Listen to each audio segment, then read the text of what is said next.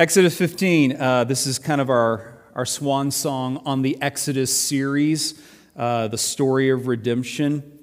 Be finishing out today. Uh, we were pretty far into Exodus last week as Kim got us uh, well into the 30s, and we are now um, going back in time a little bit.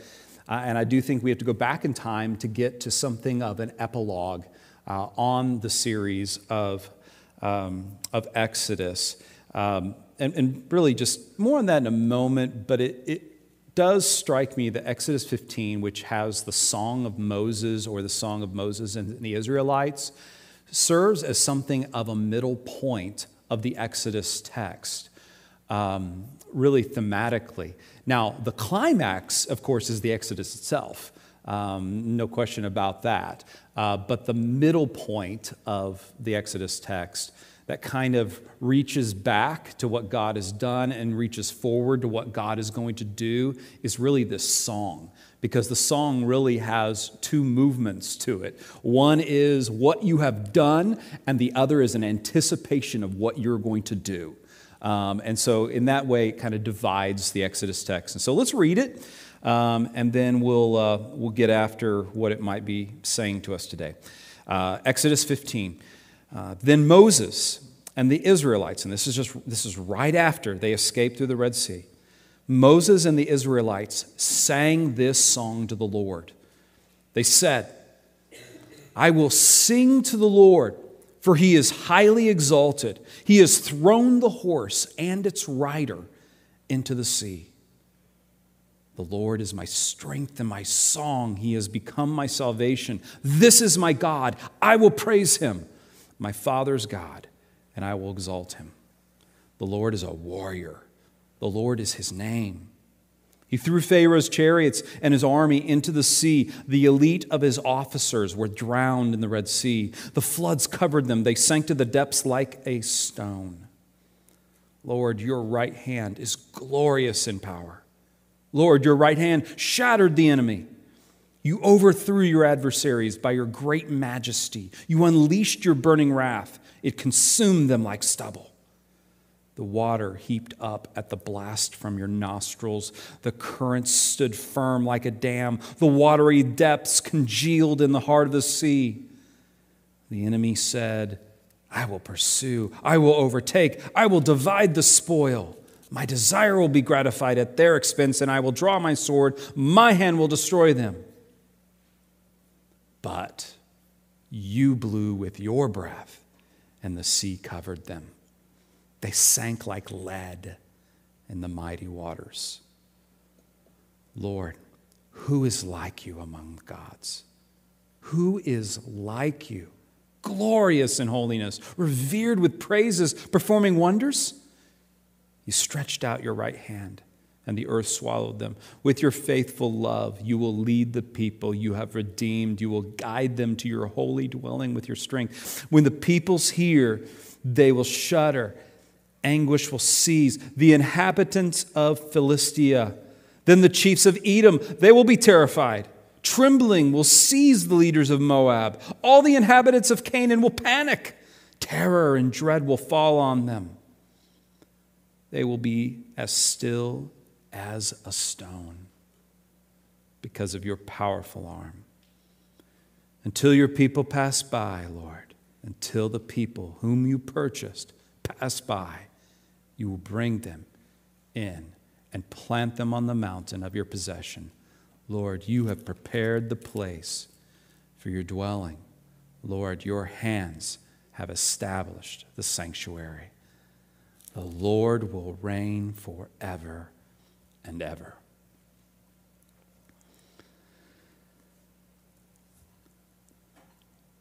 This is the song of Moses or Israel.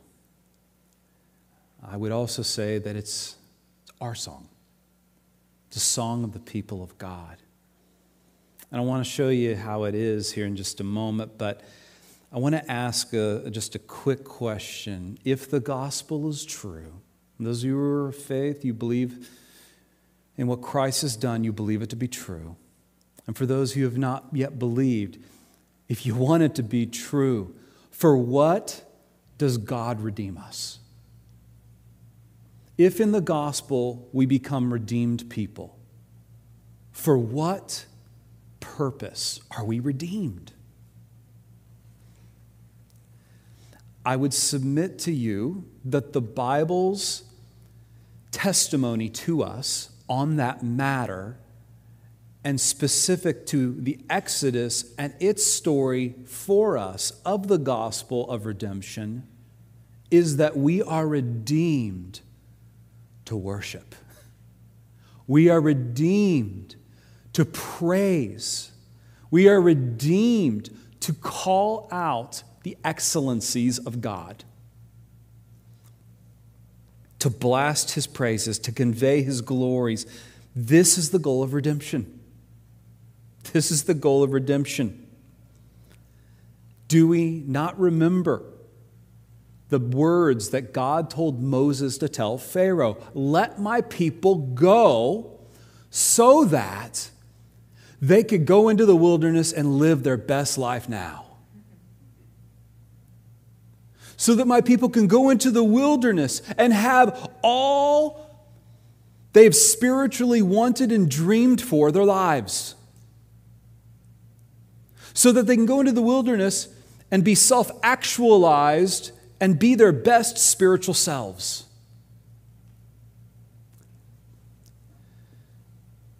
Let my people go so that they may go into the wilderness and serve and worship me. That's what he told them. So that they would serve and worship me. Let them go so that they may worship me. And we can see that worship is the end goal, even in the verses that follow this text, this, this Exodus 15 text, most of which we didn't cover in previous weeks. We actually see two common roadblocks to our worship begin to emerge. And so it talks about worship indirectly by way of talking about some common roadblocks. The first is this focus looking to the wrong things. You know, one of the things that I find in myself, I see in others also that are like myself, is it's easy to worship the things of God and not God. To worship his gifts, not the giver. It's easy to kind of get them kind of mixed and confused sometimes. It's like the truth is, God does give good gifts, and we should be thankful for them. And we should love them because they are gifts from Him. But we can ever so slightly cross over the edge from worshiping the giver to worshiping the gifts. Always got to watch for that. And so, focus oftentimes is something that leads us into a space where we really are kind of sideways on worship looking to the wrong things. It's not just worshiping the gift versus the giver, it's also worshiping other things. At the end of verse 15, the people of God actually go to Moses, not verse 15, chapter 15. They go to Moses grumbling because they begin to move on and they don't have water. They come upon some water, but it's bitter. So they grumble to Moses. Did you just bring us here to die? We got bitter water. Oh, sure, that whole Exodus thing was cool, but now we're going to die. Is this why we, we went through the Red Sea? Is to die here? And then, of course, the Lord told him to throw in some trees, and the bitter water was made sweet through a miracle of God chapter 16 and 17, one of which um, Pastor Kim Harless covered the manna and the quail. And then, you know, they were grumbling before he provided it. and then in chapter 17, they do it again. They're like, okay, man and quail, great, but now we're thirsty. Dying of thirst again. You know, we had that spring back there, but now we don't. And so he st- has Moses strike a rock, and water flows from it. So they grumble to Moses again. Moses then, in turn, just like he did before, goes to the Lord, and the Lord provides a means of quenching their thirst. Now, what's gone on to this point? If you've not read further on your Bible, is 1 Corinthians 10:4 tells us this is actually God through Christ feeding his people, being their source of food and thirst, imaging that he is their source of all things. And so he's being he's teaching, not just giving them a practical gift in the moment according to their needs, but also he's teaching them something that he is a God that provides. He provides their greatest need in salvation in Christ. And so there's a little bit of a pattern starting to emerge here. The people grumble. Who do they grumble to? Moses. Moses goes to the Lord. The Lord relents and gives them a means of relief. If we could just say it plainly, where is the focus of the people of God in these moments? Who are they looking to? Let me say it this way. Let me make it real easy. Who are they grumbling to? Moses. How easy is it to look to man? How easy is it to look to others and make them your God? Or make them, maybe if we were to be more charitable, make them your conduit for getting to God. How often we elevate men and women in this world who ought not be elevated. And we know this is the case because then it kind of grows. Later in verse or in chapter 17, the Amalekites, we don't know why, they attack the Israelites. And by the way, we get here a beautiful picture of God's divine sovereignty and human responsibility because he sends Joshua out with a sword and says, You're fighting the battle. So young Joshua is going to take the army, he's going to fight the battle. That's kind of the human responsibility side. He's going out and he's actually physically doing things. He's acting in obedience. He's going out and he's going to fight this war against the Amalekites who are attacking. But here's the divine sovereignty side Moses on a mountain, holding his head, hand up, and God says, Representative of you and your outreach staff to me, I will do what only I can do and give you victory. And so he does this. But have you ever tried to hold up your arms for a really long time? What eventually happens? You get tired and you got to let them down. And so what ends up happening is, is eventually, eventually, Aaron, Hur, they come up and they lift his hands for him.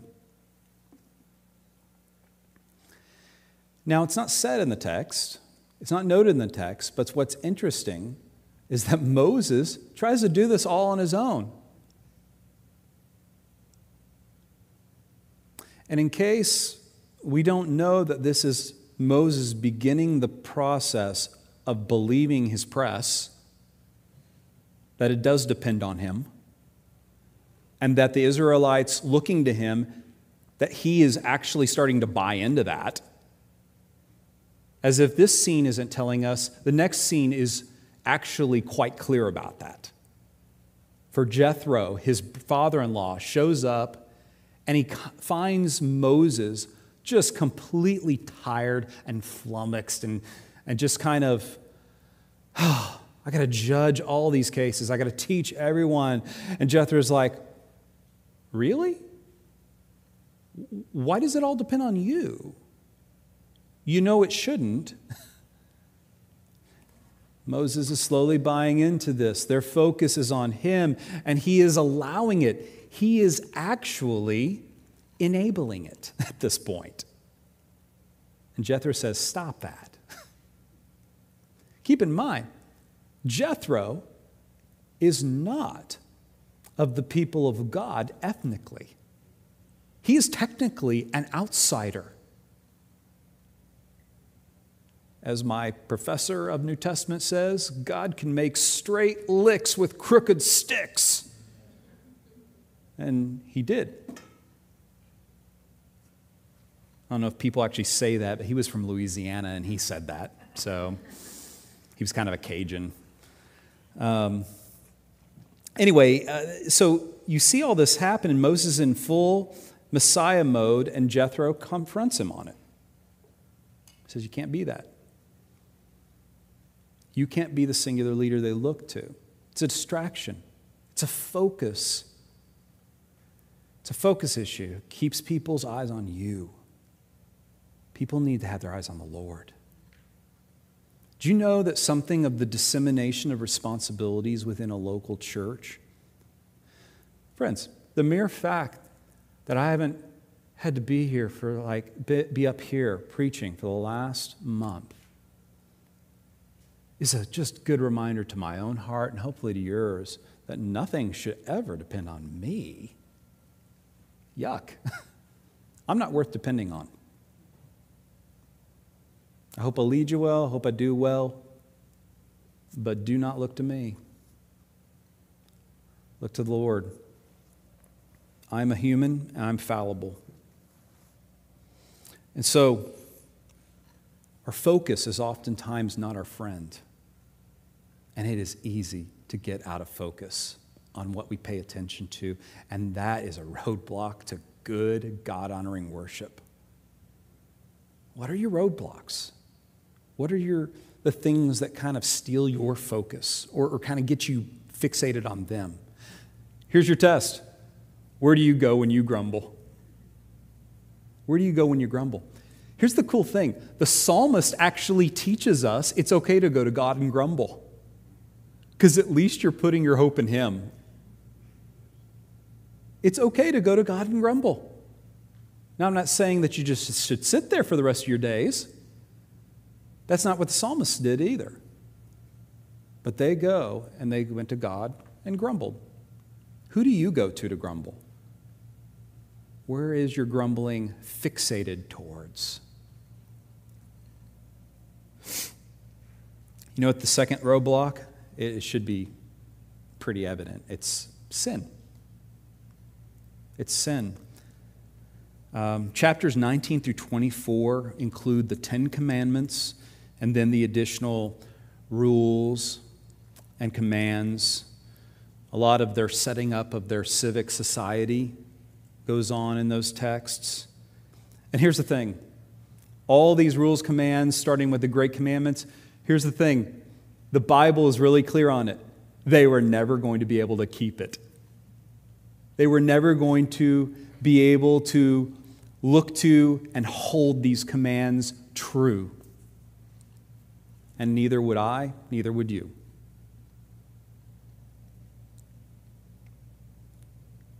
And so the fact that they wouldn't would always be something of a roadblock in their worship. That there would always be sin between them and the Lord that somehow erected barriers. And that's why in chapters 25 through 31, which follow the rules and commands, we have the tabernacle. The tabernacle and its pattern. If you don't know anything about the tabernacle, just the most basic way I can talk about it is it was going to be a very unique and special place to meet God and worship. And it had a lot of uniqueness that I can't get into today, but I do want to say this. It's simultaneously a place where they would deal with sin, meaning they would offer sacrifices that were meant to be a picture of the greater and final sacrifice that we have in Christ. It was a place where they would have sacrifices, but beyond that, it was also a place of gathering in such a way as to hone one's focus on God alone like the imagery, everything about it was meticulous. I mean, like if you go through that part of the text, I mean, God is getting down to the details. I mean, He is an interior decorator. I mean, it, he is. You can't get away from it. Like he is, he is telling them exactly how to form this building, what color for, for drapes, what color for robes. I mean, it just it's really detailed. But it says something about God. It says that he, in the details, has as its end goal for your focus to be honed in on only the one who is worth your worship the Lord alone. And so, imagery and pieces and, and things meant to always bring us back, our distracted minds, back to God and God alone. So, with all this in mind, let's just go back and look at the song of Moses and Israel so as to stir our own hearts to praise. Because, guys and gals, sorry, Ladies and gentlemen, we are in a season where people get reacquainted with their worship. Both college and the NFL football season is begun. And I mention this every year just to remind you you do not have to go far in America to witness praise. It happens at AT&T Stadium. It happens in front of our television sets. People know how to be excited about something they truly love and to give passion to what they truly love. And consider that the next time you think, why do we gather in an auditorium and sing songs and hear from the scriptures and pray and all that stuff? We don't really, do we do this any other place? We do it at concerts. We do it at stadiums. One of the most visually impressive modern looks to worship.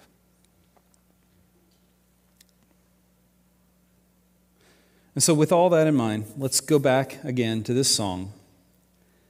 And it really directs us as worshipers. Just out of curiosity, do you come into this room feeling a little bit like, like, what am I doing here? Like, what should I do here? Or just, you know, or just kind of mindlessly follow my leadership or Scott's leadership or other people's leadership? I mean, hopefully we're leading you well. That's actually, I mean, not I'm not telling you to not follow our leadership. Like if Scott's singing a song, I would say don't sing another song. Um, if I'm doing this, maybe don't do your own Bible study where you're at. Um, so I'm thinking more meta, big picture. I want to help you just through the song. It really shares with us a sense of what it looks like to be a worshiper. Do you want to be a worshiper? Want to be a worshiper of God? Here we go. In chapter 15, verse 1, Moses and the Israelites sang this song to the Lord. They said, I will sing to the Lord, for he is highly exalted. He has thrown the horse and its rider into the sea. It is good to sing of what he has done. We gather for worship, and by the way, it's always been this way. The Levites had an element of their group that led in song and were meant to be excellent at what they do. This is something that the people of God have done for ages. If you're one of those who prefers to come in a little closer to when the sermon happens and leave a little early because you're just not that into music, I present to you the scriptures. Sing to the Lord. Sing to the Lord. Hey, you may not like it, but he's saying, I want it. Sing to me. Sing to the Lord and sing of what he has done. recount what he has done, you discount how much that actually does for your own soul. I mean, sing of what he's done. Guys, I will leave this room today, and eventually, after the budget meeting, I'll eventually wind my way through my day to watching a football game. It is easy before the end of the day for me to forget what God has done. Especially if I watch my team, like many Cowboys fans on Thursday night did, and by the end, I think the world's terrible. And referees are terrible. But that's not where my joy is found. It's found in what he has done. It doesn't take long for me to forget what he's done. I'm guessing for you either. So we come back every week to remind ourselves and to sing. And hopefully, some of those songs kind of stick in your brain and you sing them throughout the week and sing of what he's done. Or maybe you have other songs you sing, but, but sing of what he's done. Sing of actual actions and deeds of the Lord. Sing about the fact that he's a warrior. Those of you involved in sports, you sometimes will kind of think and, and understand that you kind of have to, in the worst of situations, have a warrior mentality. I mean, he's a warrior, he fights. And I love this. Uh, the words that break down how you're to describe him being a warrior uh, in praise and exaltation can also be translated decorate him. Decorate them. You know what that means? To decorate them, you got to be truthful, first of all. You don't decorate the Lord in the kind of praise that tells things that aren't true. So you decorate him in saying things that are true. But secondly, decorate him in ways that are creative. I mean, just, just be creative about it. Like some of our songs are really straightforward and just basic, plain doctrine like. And that's good. Some of them are a little more creative. I know that makes some of you nervous. But there is truly a precedent for this. All throughout the scripture, we see really interesting ways that God is described, some of which I go, eh, I don't get it. And I got to confess to you, every time we sing any song that says, it's like honey on my lips, I think, I don't want to sing that. I hate honey.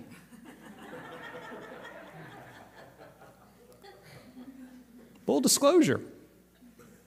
Don't look at me the next time we sing a song like that either. Focus on the Lord, not me. I mean, can't we just say like ice cream on my lips or something else? I mean, just. But, you know, different culture, different time, that was prized in sweetness, right? I, so I get that intellectually, but just on a purely experiential basis, it's hard for me. But so I get it. And you won't connect with all creativity, but we are meant to be creative in the way we decorate Him. In these passages alone, we see that. The Lord is my strength, my song. He's become my salvation. This is my God. I will praise Him. The Lord is a warrior, the Lord is his name. And it even gets more creative. I mean, that's, that's basic, but it gets super creative from there. talks about the way in which God's actions at the Red Sea describes them in pretty, pretty interesting ways along the way. Talks about stones, lead. Uses a lot of imagery. It's really interesting. Decorate him. So sing of what he's done. Here's the second thing I want to mention to hopefully helps you to just come to worship and be prepared to worship and understand what you're doing in worship. We sing of what he has done, but we also, by the way, tell and speak of his power. Now, there's two things I want to mention on that. Not just what he's done, but just of the attribute, the great attribute of power he has is fixated on in this particular song. In fact, a lot of songs about the Lord fixate on his power. Mainly because in this world, if I can say something I go back to time and time again, and that I see a lot of other people going back time to time again, is that they feel powerless, feel weak, lesser than, or they feel exposed as a fraud. I looked strong, I'm really not.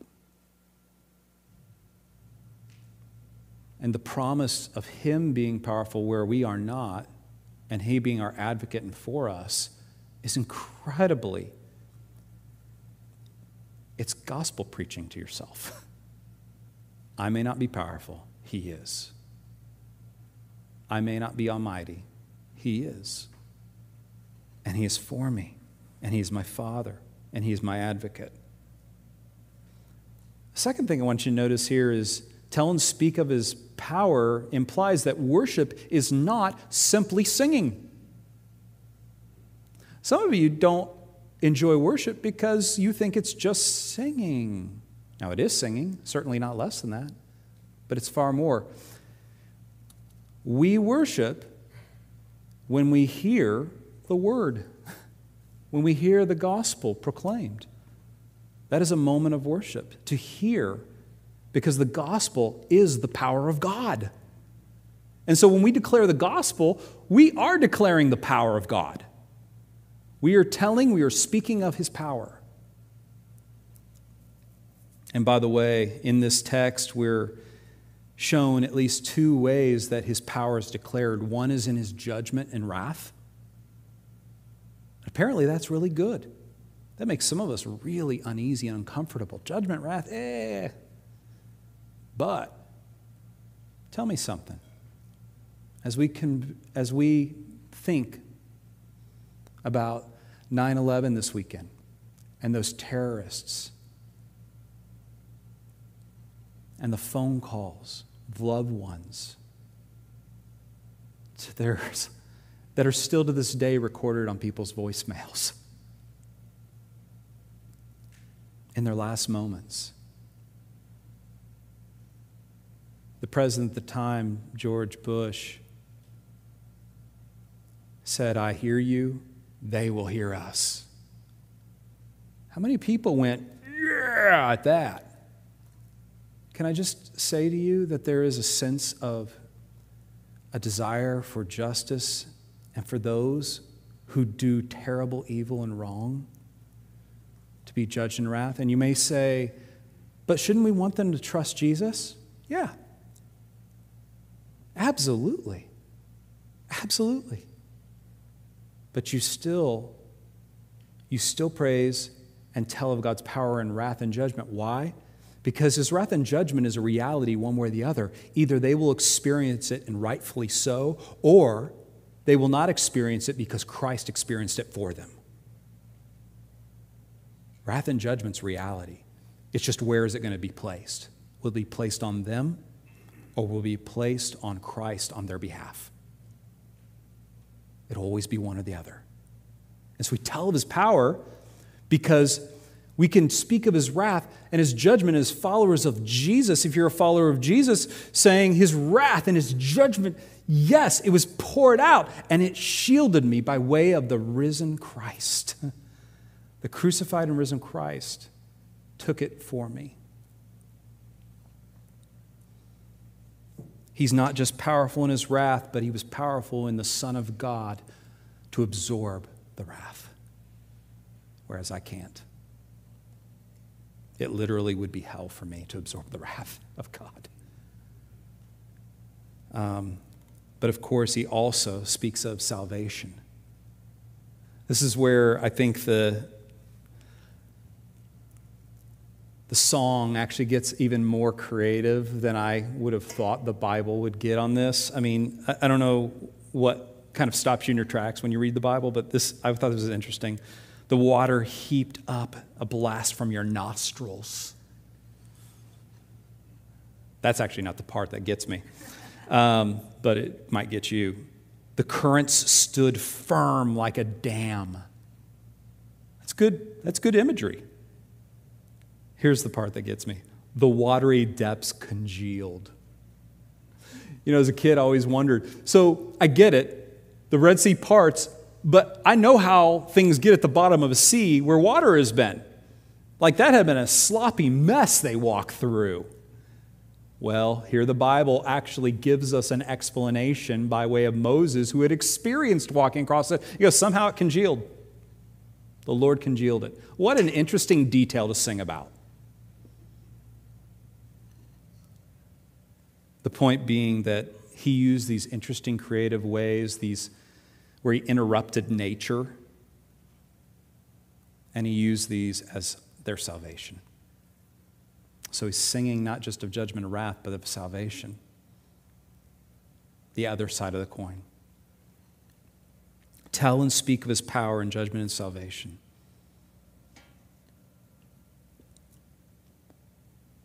Lord, your right hand is glorious in power.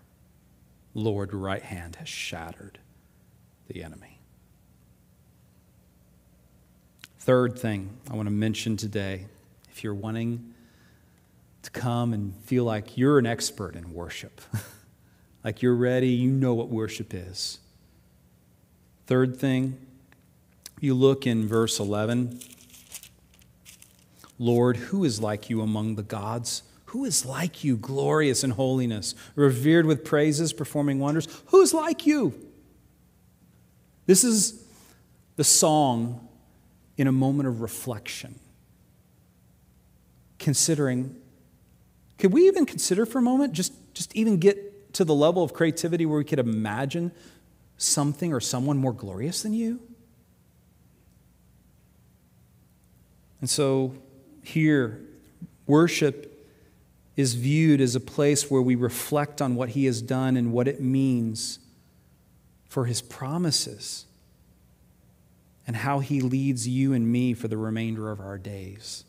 Again, this is just another way of preaching the gospel to yourself, but it is worship.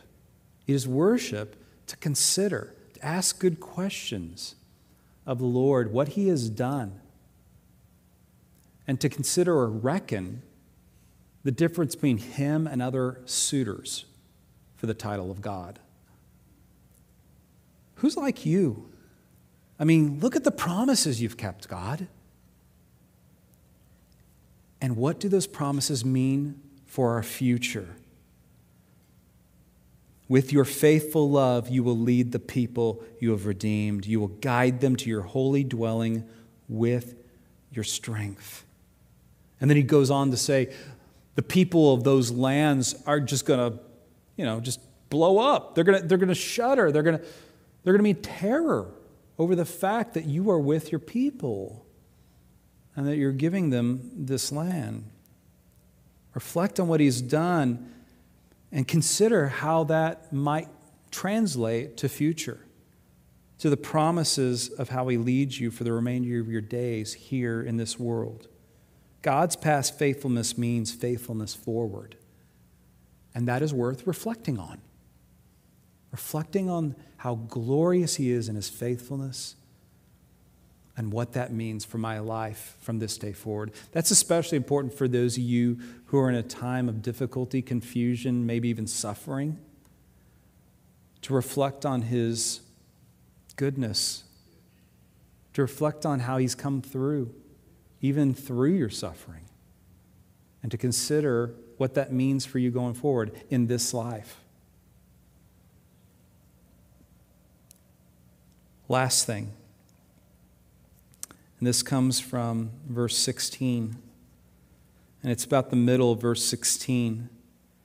He says, And until your people pass by, Lord, until the people whom you purchased pass by. Notice each of these points, he repeats the point.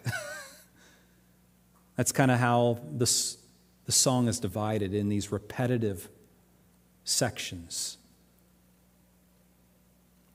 Until your people pass by, Lord, until the people whom you purchased pass by. There's no another way you can say that. Until your people pass through.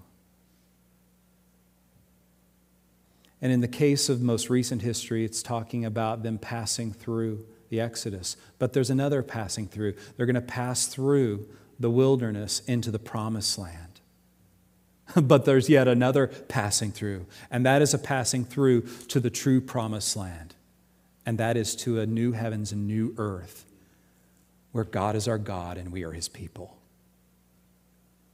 Read it with that in mind until your people pass through, until my days are over and I pass from this life to the next.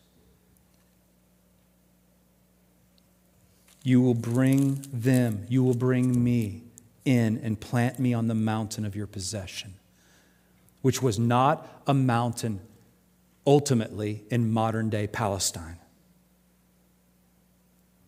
It was a mountain of the new heavens and the new earth. This was merely a picture, this promised land, an image, a foreshadow. Lord, you have prepared the place for your dwelling. Lord, your hands have established the sanctuary. The Lord will reign forever and ever. A place of worship prepared by God. This is the fourth thing I want to say. Worship is a time where we are prepared to act in faith that our hope lies in our final future. We take actions in faith that betray the fact that we believe the true hope is our future. When you worship at the altar of AT&T Stadium, your hope is that the referees favor you. And that Coach McCarthy somehow has a decent plan. Dak just doesn't get injured again.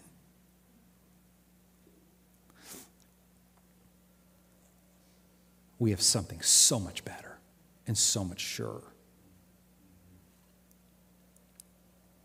Act in faith. You now, in worship, worship is us walking for this place, already prepared, already challenged, and now going and walking and acting in faith like we really believe our hope and future is in the new heavens and new earth and not in all the meanderings of this world. Doesn't mean we don't treat this world with the grace and touch that the gospel calls us to. It just means that we know it's not our ultimate home. There are things that we're going to do well, there's things we're going to do poorly, there's going to be things we do well and they don't have the effect we think they will have, and things we do poorly and they have more of an effect than we ever dreamed. This world is an incredibly unpredictable place when sin is so rampant still. But what is not unpredictable is the greater promised land that God has for his people. There's nothing volatile about it. It is promised, it is stable, and it is something you can put your hope in.